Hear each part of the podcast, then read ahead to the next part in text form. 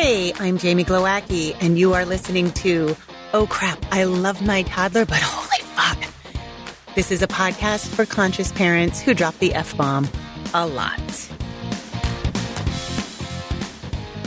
All right. Today is a fun episode because I want to talk about when Psycho Mom comes to town. I think we all have a little experience with Psycho Mom. You are, you know, going about your parenting life and you are loving and gentle and you are trying not to yell and you are being all the things you think you're supposed to be present and mindful and super conscious and gentle discipline. And then your kid does that one thing one more time and holy shit, the seventh gate of hell opens up and out comes psycho mom. We're all familiar. Psycho mom yells she may stomp. She may throw things across the room. She may storm pillows down on the couch. She will bring up shit you did years ago that has nothing to do with the current infraction, right? She's catastrophic. You always do this. You never clean up. You always, you never. That's catastrophic, right? Nobody always does one thing and never does another thing. Here's the thing. I can joke all I want about Psycho Mom, but Psycho Mom is scary as fuck for your little one.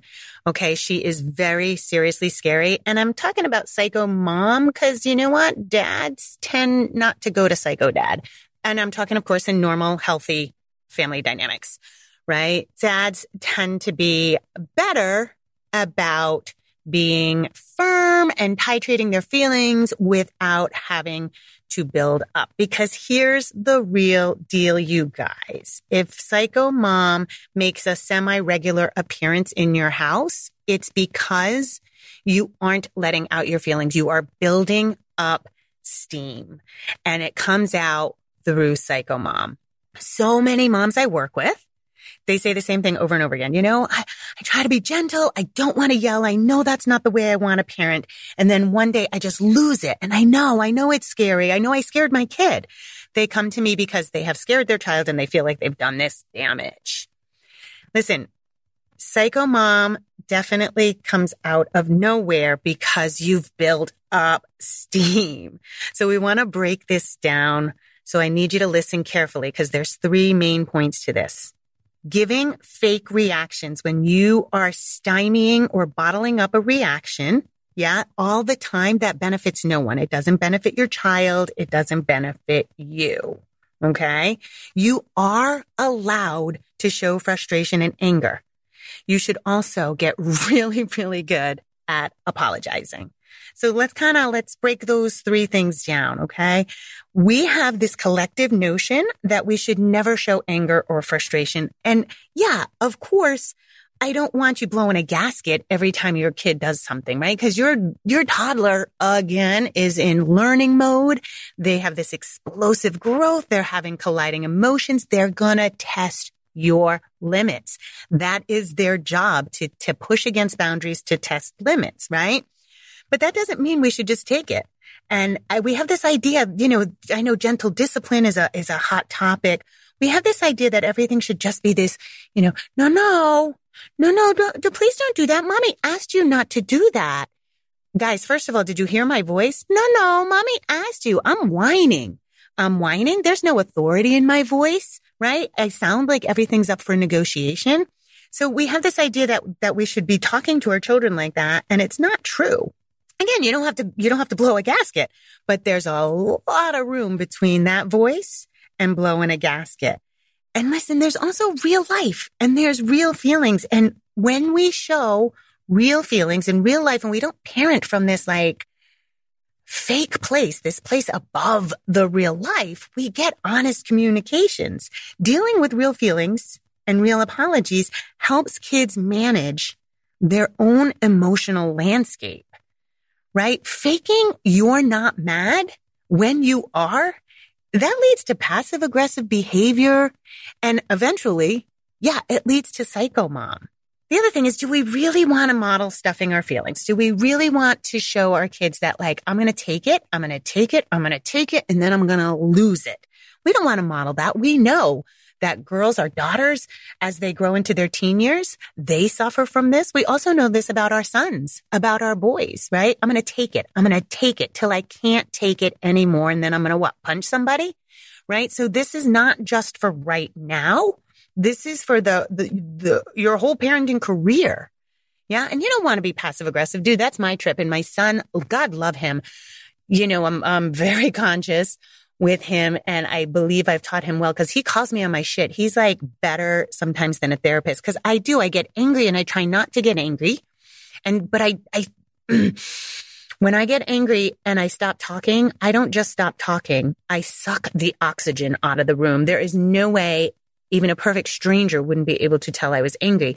And thankfully, I'm so grateful that my son has this emotional awareness, but he'll be like, you're doing that thing. I'm being passive aggressive, right? And so not only do I not want to be that, but I also just so love and honor that that Pascal and I have created this thing where he can call me on my shit because that's very, very helpful, right? And that's the thing is you want to build this communication with your kid so that you can have this open and honest relationship as you guys go. I am here to tell you if you build up steam and don't let it out slowly, you end up with psycho mom, right? And what you want to do is you want to be consistent and safe in your emotional reactions. So that's a really big deal. And what do I mean by that? Consistent and safe. So let me, I want to give a couple of examples of families I've worked with so you can get this and it's very clear to you. So one mom, and guys, just so you know, like details have been changed when I give case studies, both in my book and here on air. I want you to know that I've really changed a lot of details. So if you do work with me, I will never, uh, I will never air your case publicly. And um, also, I contact families and ask if I can use some of the broad details of our work together. So I get permission. I just want you to know that because this is very vulnerable stuff, and it, it can be very hard.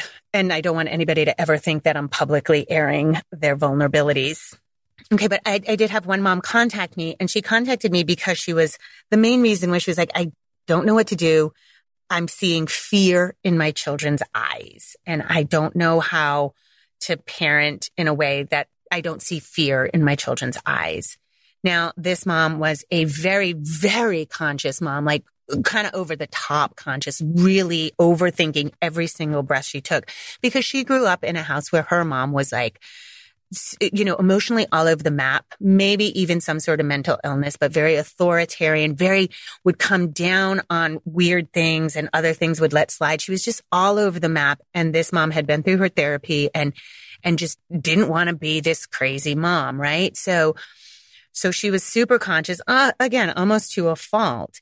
And her kids, the, the main thing was and and this is a this is a larger tale but her she had a hard time carving time for self-care and so she would take some self-care in the morning which would lead her kids to wake up and kind of be on their own for about a half hour, but they would wake up hungry. They would hit the kitchen on their own. They would make a mess. She would usually come into the kitchen to like a food fight and throwing, like literally throwing milk at each other. Well, guess what? Most of the time she would try to have this like gentle, like, no, no, no, sit down. We don't do that. She tried to be very, very gentle about it. And I asked you not to throw the milk. You guys, you need to love each other. She had this like overarching, really good intention, but every um, uh, five days, Psycho Mom would show up. I told you not to do this. Blah, blah, blah. She's throwing, you know, slamming stuff down on the counter. And that whole interaction, she started to see fear in her children's eyes throughout the day, right? They would, they would look at her. She would uh, try to set a boundary and they would look at her and she was seeing this fear and it, it was really hurt, hurting her that she couldn't fix this. So, of course, the larger issue is we had to figure out different self care times so that she didn't get behind her own eight ball in the morning and the kids could get fed right away. There was definitely that. But one of the big things that was happening that was so tricky is she was actually creating the very thing she was trying to avoid, which is a psychological unsafe situation. If our reactions are wildly different. So if one day let's say your kid throws something at your head. And one day that gets a, I asked you not to do that. We don't throw things at mommy. If it gets that reaction and the next day it gets, you always throw shit at me. Yuck. I hate this. You're never good. That is psychologically unsafe, right? It makes your kid walk on eggshells. It's not consistent and it's not safe, right? So first of all, and we're going to do a whole episode on boundaries, both yours and your child's, but it's unsafe if you don't have a consistent reaction. And that's about boundaries, right? If it's different every time, your child doesn't know where to go. And I often use this analogy. We need to be uber clear, both in our delivery and in our setting of the rules and boundaries, because otherwise it's literally crazy making. And I, I use this, this example. Imagine sitting down to play a board game. Mm, I don't know, four people and the head person says, you know what? There are no rules. Just, just jump in, play any way you want to play. And you start to play and they say, Oh, no, no, no, you can't do that.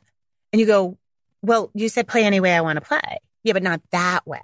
And that goes on and on and on. Pretty soon you'll be super frustrated and you'd be super crazy. Be like, is this guy's insane? Like there's rules. That's how it is with our kids, you guys. If we don't set the rules and set the rules early and young, they're psychologically unsafe. They're going to go crazy because we do have rules and eventually you will say no. So again, we'll get more into this with the boundaries episode with kids. But for now, we're talking about the delivery, how we deliver those rules and boundaries, right? How we react when they're being pushed. So that's what we're maintaining now. And again, if you're all over the map, if one day you get this like, no, no, no, and the next day psycho mom comes out, your child's going to feel very unsafe. So how do we do that? Right? How do we, how do we titrate these feelings? There's a whole world again. There's a whole world between psycho mom and this, this very almost asking permission for a reprimand, right? There's, there's a bunch in between that. So another family came to me and, and we worked on this with that first mom I was telling you about, right? There another family came to me because their daughter was holy shit pushing boundaries like you would not believe, like pushing, pushing, pushing, pushing hard. And so the mom reported, she said, you know what? I'm, I'm yelling. She won't do anything until I absolutely yell and I can't, I don't want to yell. This isn't how I want to parent. I don't want to yell all the time. So I said, all right. So we get on the phone and I said, so first of all, tell me how you're yelling. So I said, just like I've done, i am your daughter. I've just done something wrong and you yell at me. So the mom gives me an example of her quote unquote yelling. And I was like, Oh, sweetie, that's not yelling. You're just being firm. You get to be firm right? And so she was like, what? I feel like I'm yelling. So this is another problem I run into, right? Is like, we don't want to be psycho mom. We're trying to be this gentle, loving, no, no, no, we don't do that. But if we try to be somewhere in between, it feels like we're yelling. So check in with yourself. Are you, when you try to be firm, and let's call that like the middle pendulum. Okay. So on one end, we have this negotiation, soft, questioning, reprimand. And on the other end, we have psycho mom. So in the middle here is firm mom. And so many parents are avoiding that middle ground because it feels too mean. It feels like they're edging towards psycho mom. So this mom and I, was great because she had been in, you know, before becoming a parent, she was a, a school teacher in, a, in an urban setting. And she knew she had her very loving voice. She had her teacher voice. And then she worked in a school where she could press a button and a security guard would come if things got out of hand.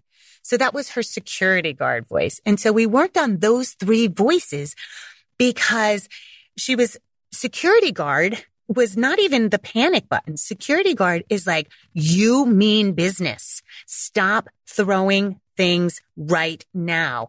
Guys, that's not psycho mom. Psycho mom is out of control. You need to be in control. So, so security guard voice.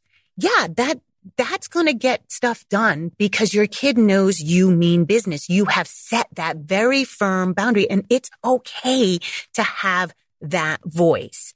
So I would venture to say a lot of parents who are really making an effort to consciously parent are super afraid of teacher voice and security guard, uh, security guard voice, right? Because they feel mean. But as long as you're in control, you get to be firm with the rules you've set and the corrections you're going to make with your child. I hope that makes sense to you. It's this gray area between very ineffective, no, no, no, no, and psycho mom.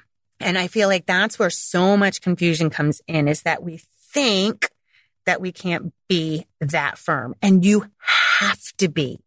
You guys listen, your kid is going to test limits. They're going to press against your boundaries. It is their developmental job to do so.